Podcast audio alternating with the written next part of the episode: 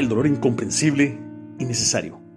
¿Te acordás cuando de niño algunas veces o muy a menudo tus papás te castigaban y te pegaban por tener mal comportamiento? Llegando hasta gritarte y decirte palabras fuertes que te lastimaban. Sí, posiblemente el dolor causado por las palabras es el peor y te sigue afectando hasta el día de hoy. Igual, si nunca recibiste un maltrato así, sos realmente afortunado. Pero el diablo no descansa hasta poder verte derrotado. Eso es lo que Él desea con todas sus fuerzas.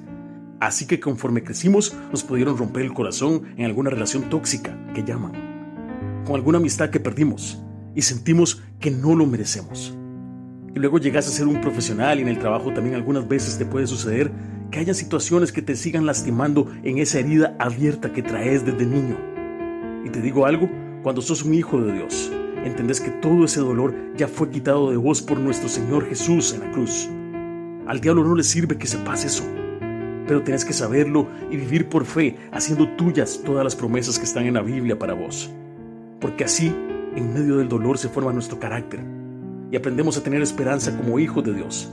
Sí, esperamos siempre algo mejor, que no está aquí en este mundo pasajero, está en la eternidad junto a Él. Si sos un hijo o una hija de Dios, hoy te invito a levantarte y llevar un mensaje de esperanza a todo el que te rodea sabiendo que tu dolor te ha formado para sanar a otros. Es el momento. El mundo grita desesperado por ser sanado. Solo tienes que ver a tu alrededor. Cito las palabras que reveló nuestro Señor a Juan en el libro de Apocalipsis.